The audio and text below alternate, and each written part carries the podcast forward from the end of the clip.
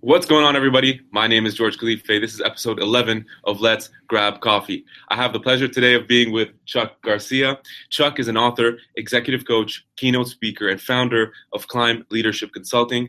He is an Amazon best-selling author in multiple categories, including communication skills. His coaching is focused on public speaking, leadership development, and sales skills. He's also a twenty-five-year veteran of Wall Street uh, with leadership positions at Bloomberg, BlackRock, and Citadel. I've linked Uh, Chuck Garcia's website below, chuck garcia dot com, as well as his LinkedIn profile if you want to learn more about uh, his services and uh, his, his books, which I'm really excited actually to talk about. But before we get started, Chuck, first of all, I just want to say thank you for doing this podcast with me. Oh, you're welcome. Thank you for having me. I've been excited. Uh, so we actually met at a sales training seminar we uh, Chuck did for T M X. And ever since then, I was like blown away. I'm like, I, ha- I have to get this guy on my podcast. Cool. And so you know, before we sort of delve into the questions, yeah. just tell the audience who you are. Uh, how did you get to the position you are today by yourself? Yeah, you bet. I'm a regular guy who grew up in in, in a, a home. In, my dad was a college professor. He was a professor at the United States Military Academy, West Point. So I grew up in a world, of, a civilian world, a very scholarly world that was also meshed with the military world. And I felt that had a big impact on me because it helped me to understand how to be adaptable in a world that demands different things from different people at different times in their lives. And I say that because when you grow up in a military environment, you understand strategy, tactics, and operations. And with the mindset of building a career, I thought very much about that influence that growing up had on me. And but partly it was driven by a father as a college professor. He was a professor of linguistics. And his magic was the ability to bring his subject matter to life. And I never forgot the way that he did that and the way that it made me feel as a pupil, as a son. And I wanted to be able to bring that into whatever my career decision would have been at the time that I recognized what was happening here, how grateful I am to have been raised by someone who helped me to understand the appreciation of teaching and of coaching by bringing your subject matter to life. Fast forward to years later, after college, as a finance major in college, I had one goal. That was go to Wall Street. My second goal was to make my parents proud. And my third goal was to, to start myself on the road to financial independence. And so many, many years working at Bloomberg and BlackRock ultimately led me to do what I do now. And as you mentioned at the introduction, I lead three professional lives. I'm an executive coach to many financial institutions. I'm a professional speaker, do a lot of motivational speaking, and I'm a college professor. I teach in the Columbia Graduate School of Engineering, and I teach soft skills to people who come with very hard skills. So I'm also a mountaineer. I became a mountaineer later in my adult life and have climbed a lot of mountains, and I use that mountaineering as a massive influence on me as part of my teaching narrative, that mountaineering is difficult, it's challenging, it's hard, it takes a lot of grit and determination, that no matter how technically skilled you are when you seek to climb a mountain, it's not enough. Understanding you bring to every mountain climb a mindset, you bring a skill set.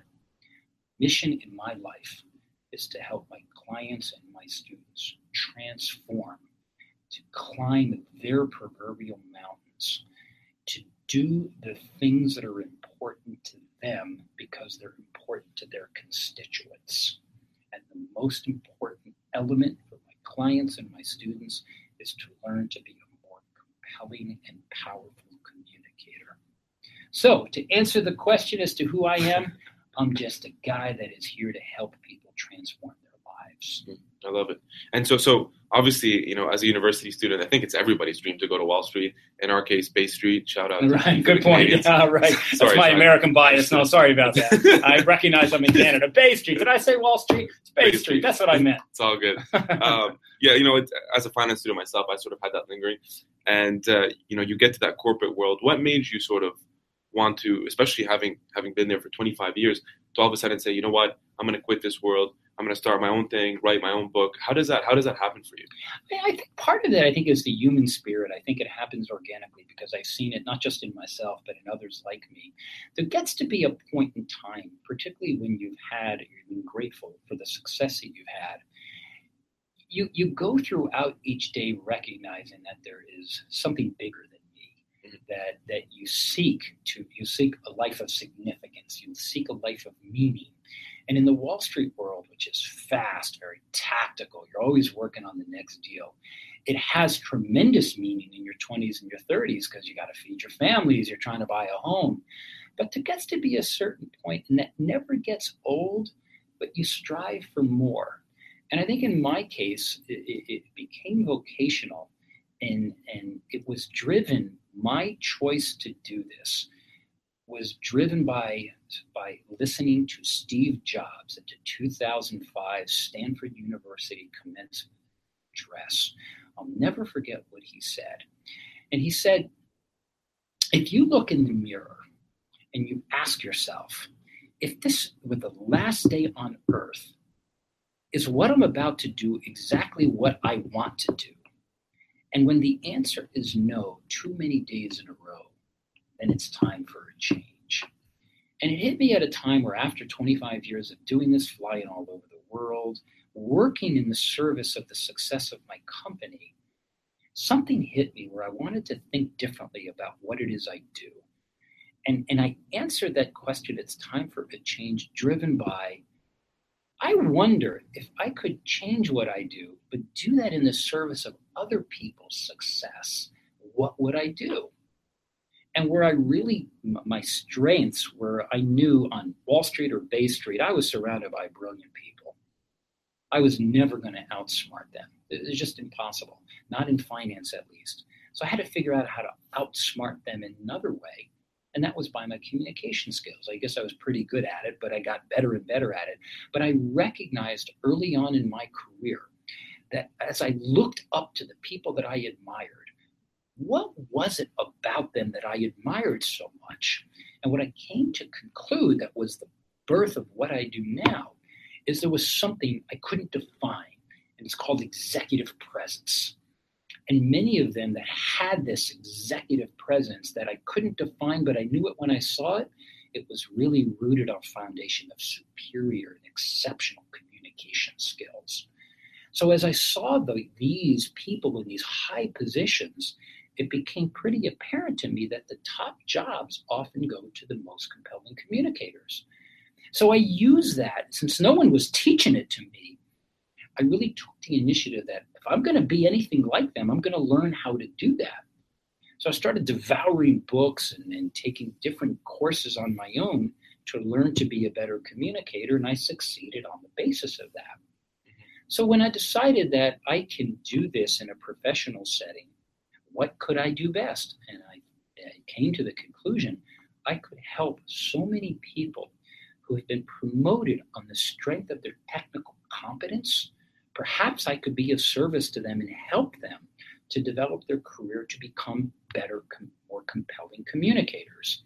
And if you look at the career growth of those that do really well, it's driven, one, they have to be good at what they do, technical competence. But now, as the job expectations shift, as you, as you go higher up in your organization, people aren't doing the very thing that got them there. They're expected to communicate, to motivate, to inspire. They have to do job reviews. They have to speak to the press. There's all these other things that are rooted in communication skills. And, and let the others in the, in the organization do all that technical stuff. That's okay. That's how you build good organizations.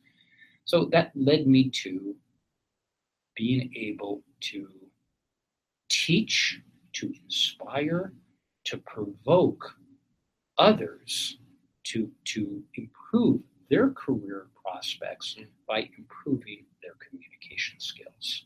And so obviously your bread and butter is communication skills. No question. Someone listening to this right now is thinking to themselves, all right, Chuck, look, you've already inspired me. I want to improve my skills. What are some tangible steps someone can take right now to improve that type of aspect? Well, the, the first part you just touched on, George, is one, having the mindset that this is something that is critical to professional success, but I think also to their personal lives. When you become a better communicator, it transcends professions and personalities. It becomes a part of who you are. And I think it helps in all aspects of your life. Second thing is after the mindset, now you have to work on skill set. And I say this because there's three elements to success: mindset, skill set, and performance. Those are the three pillars of how we succeed. We just talked about mindset. Skill set, now you have to learn how to be a better communicator. I wrote a book called A Climb to the Top, and the subtitle to that is Communication Tactics to Take Your Career to New Heights. And I stated that part of that title is driven by the mountaineering narrative that I use. But I wrote that book because I felt there was a gap in the marketplace where many of the books that were out there were either complicated, they were too theoretical. I sought to write a book that was practically oriented, that had ten commandments, called the ten commandments of Great Communicators, that had a very easy to follow format that helped people to understand that if I follow each of these commands and I use them, not just for giving a speech, but in everyday talk, pausing is one of them, which is what I just did, and I devoted an entire chapter to that, was to help people to understand that when you begin to practice these tactics, you will become a more compelling communicator, that you will learn to speak in such a way that others want to listen, and you will listen in such a way that others will want to speak to you. Because that is the essence of human connection. We speak, we listen. But when we listen to someone who is compelling, that's when we learn to be better communicators ourselves. So what I attempted to do in this book and Climb to the Top was simply to strip away a lot of the extraneous stuff and get right into those techniques. So I'd certainly recommend reading that, but also I'd recommend there's other books. There was a book written in the nineteen thirties called How to Win Friends and Influence People. Yeah. That book, yeah. I make it required reading in my college. Okay. And then I make required reading another book called Executive Presence. Mm-hmm. And in that book, it helps you to understand that that presence is driven by appearance, communication, and the intangible element we call gravitas. What is the unknown, missing link between merit and success? It's that intangible that you recognize when you see it. You can't quite define it, but you know what it is. Mm-hmm. So I would say people should start immediately reading up on these things that would help them. And then they can always reach out to me. You can find me on chuck garcia dot com. I have a self-assessment on the web called the climb to the top dot com. People take that. It's a it's a it's a review of your how you view your own communication tactics. It sends an email to me with the answers to that survey and allows me to communicate with you. Oh, you you know, focus on this chapter, this chapter, this technique, this technique. And I think it's it comes with making a commitment to singularly focus on this in a world that is constantly trying to draw people and distracting them to do other things. This deserves a singular focus. So when, when we're saying executive presence, is this something that someone naturally has, or is this some, something that someone develops? Obviously, there's only one C E O chair in companies, right? It's not meant for everybody. But someone looking at this right now, you know, they're they're sort of aspiring to be that that next top executive. Um, How how big is communication a part of this? And for, you know, for someone even at my age, you know, twenty-three, almost twenty-four, yeah. what what can they do? What can they do to actually get to that to that uh, stage? You bet. It starts with the premise that the body speaks before the mouth even opens. Now let's think about what that says. Human beings form impressions about other human beings in two hundred fifty milliseconds. When I meet you at a networking event and we shake each other's hands and I look at you, my brain immediately has formed an impression. In fact, we form those impressions about each other faster than the blink of an eye. Why is that important? Because the first thing that I note about you is how you look to me before you've even said something. I don't know your pedigree. I don't know your background. I don't even know your name. But what I know is I'm looking at something and I've formed an impression, good or bad. So executive presence, consequently, is what your message to the world is before you've even said a word. Why does that matter? And it matters a lot. Because I see many people, particularly in the finance profession, they either aren't dressed for the part, they haven't groomed themselves, just real basic stuff. And sometimes I scratch my head and said, I can't believe this guy walked into a meeting looking like that. Well, he just didn't, he didn't give any thought. And that's my point, that executive presence is not something that just happens naturally. It's something that we, we, my recommendation to everyone, you, George, or anyone that's listening, be conscious of what you're saying before you've even said anything, and that comes through your visual look. We are profoundly influenced by the visuals around us. We live in a very visual-oriented world. So the question is, how do you want to look? And we ask ourselves that when you walk into a room, you are being assessed on three things. The first one is your bearing. How do you look? Do you look confident? Do you look miserable?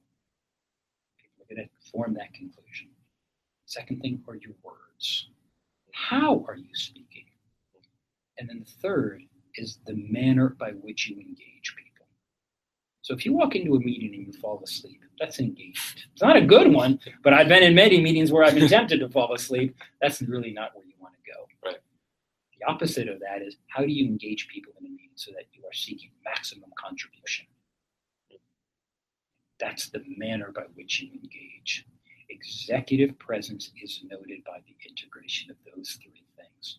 Your bearing, your words, the manner by which you engage. It's what politicians are very conscious of. They want how, how do they engage the people who they want to vote for them? That's engagement. So this executive presence is something that should be conscious in your mind.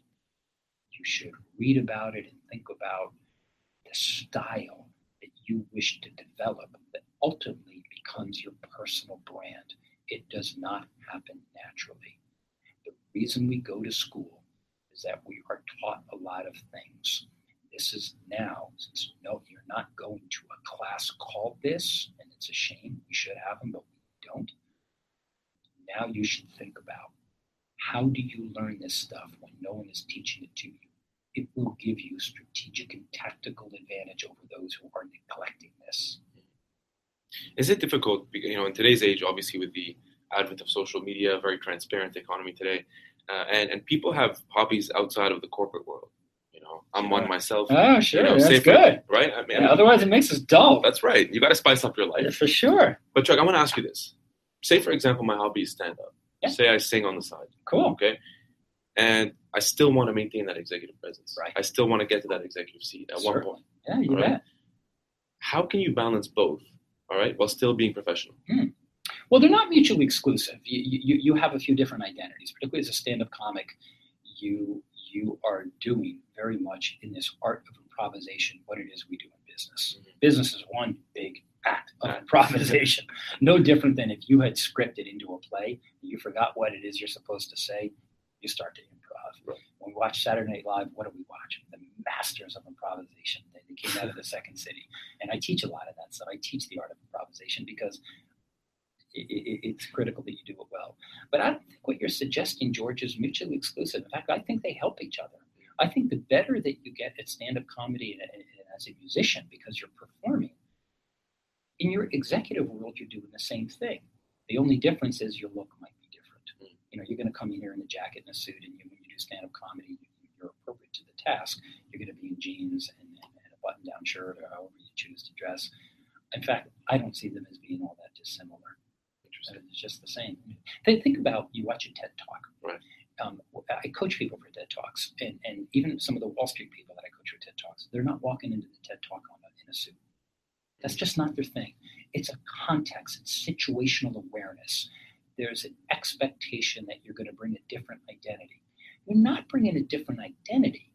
You're simply adjusting to the situational context mm-hmm. of what TED asks you to do. It has a more modern look. It has a cool factor. So it's cool to just be in a sports jacket and not a suit and cufflinks because you don't want to be perceived as a guy that came out of the sixties. Okay, well, that's the way that they perceive it because they want to bring a modern spin to it. I don't see that different than what you do in improv. Mm-hmm. You bring your corporate world into your improv because I think there's a lot of funny things you could do.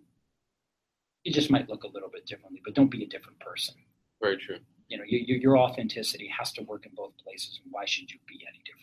Right. And we talk about when you're when you're actually speaking or communicating, uh, you know, I, I've learned over the time to find your voice. You know, everybody has their voice. And in fact, I actually pull in that sort of uh, comic sort of feel to, to my public speaking. Right. And so I, I, I kind of resonate with that, with that message. One of the questions I think people are sort of itching to know about now is fear. Right? Uh, sure. One that's always attached it's to communication. It's a big one, yeah. A very big one. It is. How do you handle it? What's your take on it? What should people yeah. do? Well, my take on it is when, if you don't, our, our fears, if not confronted, become our limits. I cannot emphasize that like enough. That. that by the very fact that if you choose to ignore your fears, you have immediately designed your limits, and you're not going to go any further than that. So, public speaking, and Jerry Seinfeld is, is in The Art of Improvisation, he, he said something I included in my book. He said, at least in America, the number one fear to Americans is public speaking. He paused for dramatic effect.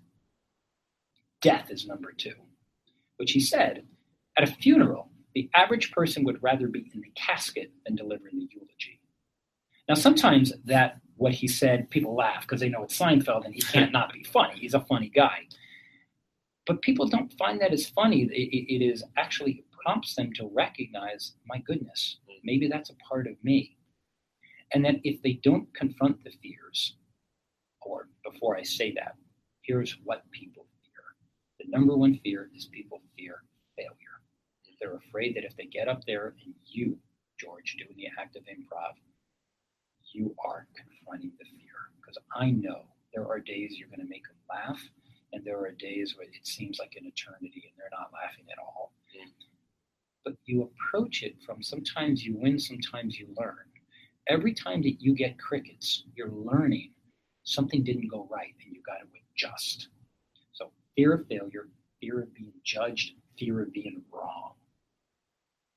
If we don't confront those fears, then if they become our limits, we inhibit or limit our growth. The growth comes in the discomfort, and the discomfort comes when we confront our fears.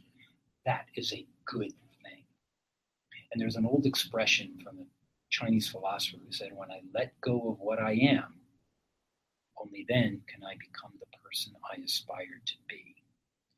Letting go of who we are comes from the confrontation of those fears. Because if we don't confront them, we don't change into the person we aspire to be. We stay right where we are. That's a lousy way to go about your life. Mm.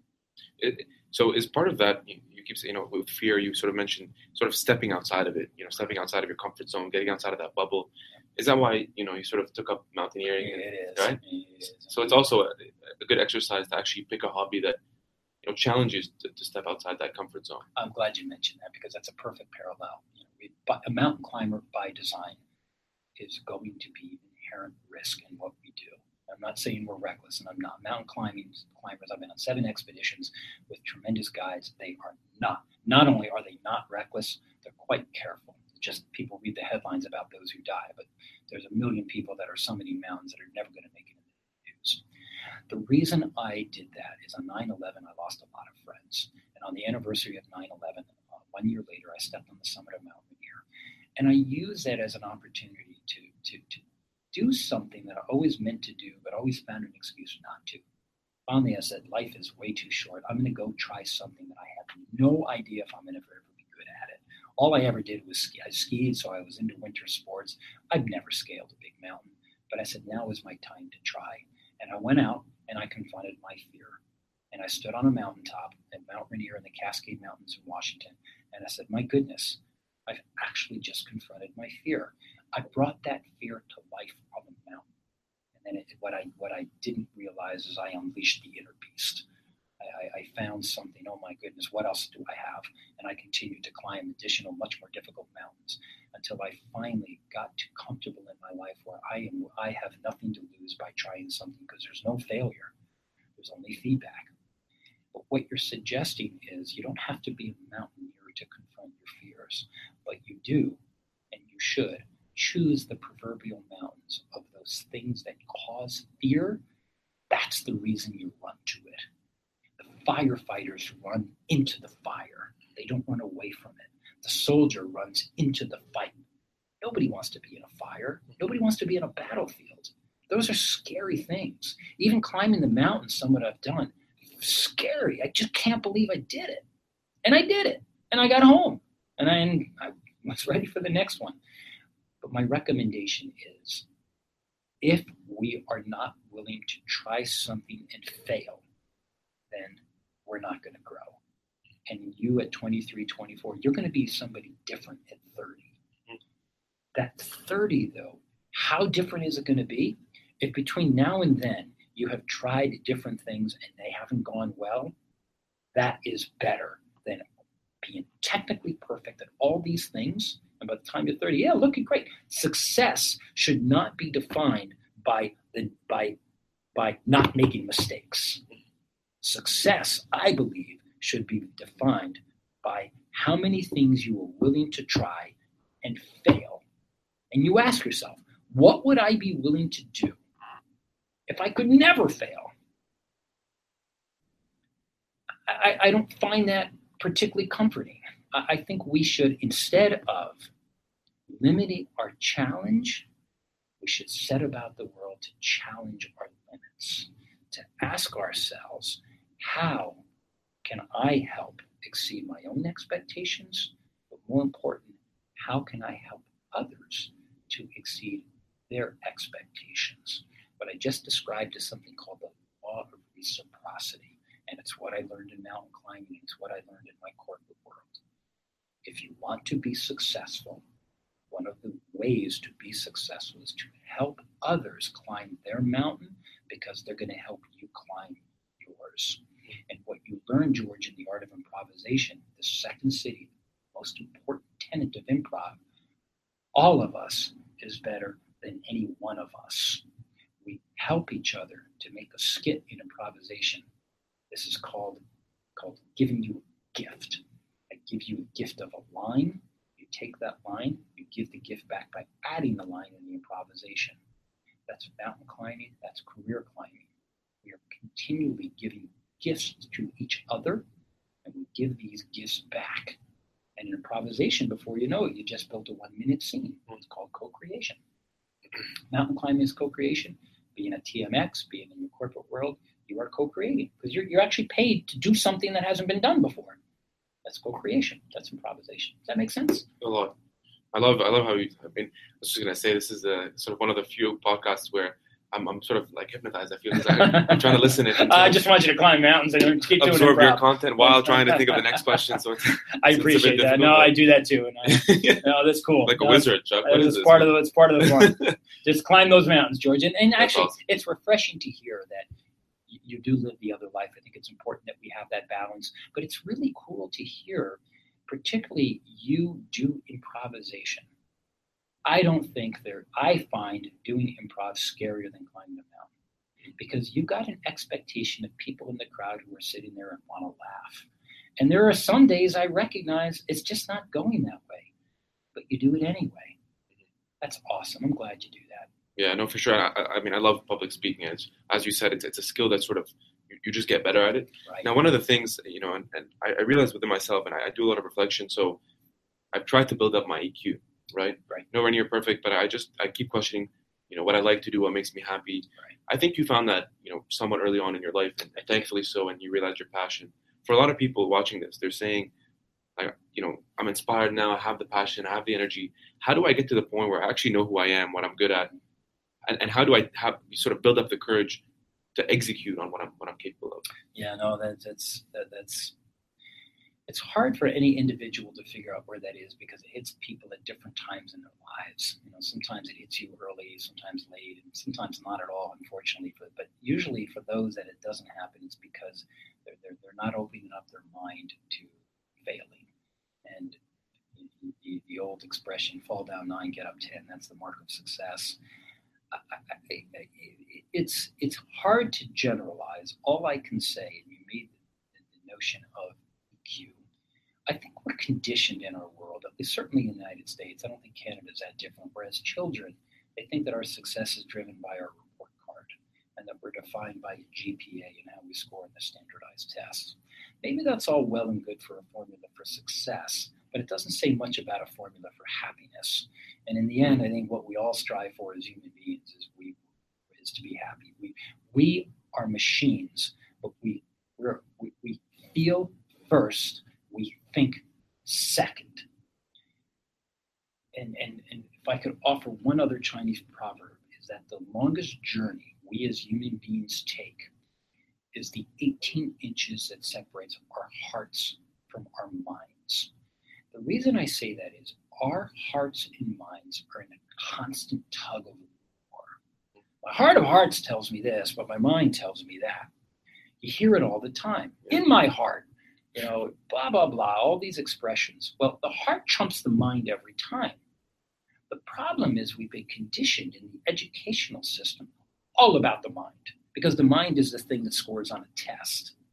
So how do you measure what's inside the heart?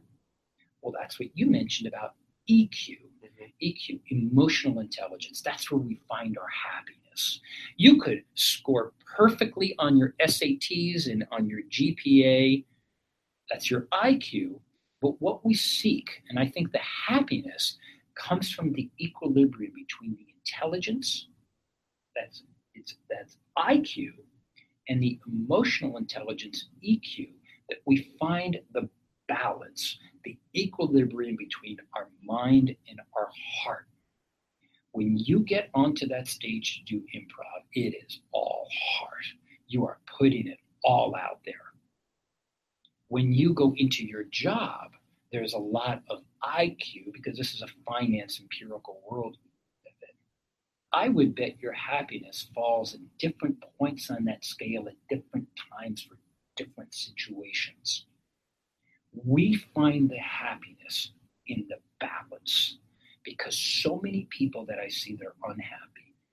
An unhappiness is a symptom that they're out of balance. Look at the way God designed us. Two eyes, two hands, two legs. We're balanced. We have our vital organs in between, but they are sitting somewhere in the middle that allows us to bring balance. Where does the unhappiness come? People are tilted. Too much I Q, too much E Q. We strive for balance. Just as you work at T M X in your day job, you find the balance by being the musicians musician and doing improv. Awesome. Great combination and integration of different skill sets, but they're very similar. I'm a, I'm a, I'm a husband. I'm a father. I've raised four wonderful children. I'm a distance runner. I'm a mountaineer. And the distance runner first that helped me with mountaineering. That's my balance. If all I did was work and made a billion dollars a year and I never scaled that mountain, I'd be miserable. I'd have more money in my checkbook. But that's not a secret of happiness. I hope I can encourage, inspire people to go find that mountain, whatever that you found at George, is improv and music. You're climbing that mountain because you know you're going to strive to get better. I hope everyone finds a mountain. Maybe it's yoga, bicycling, going to Mars, whatever that is.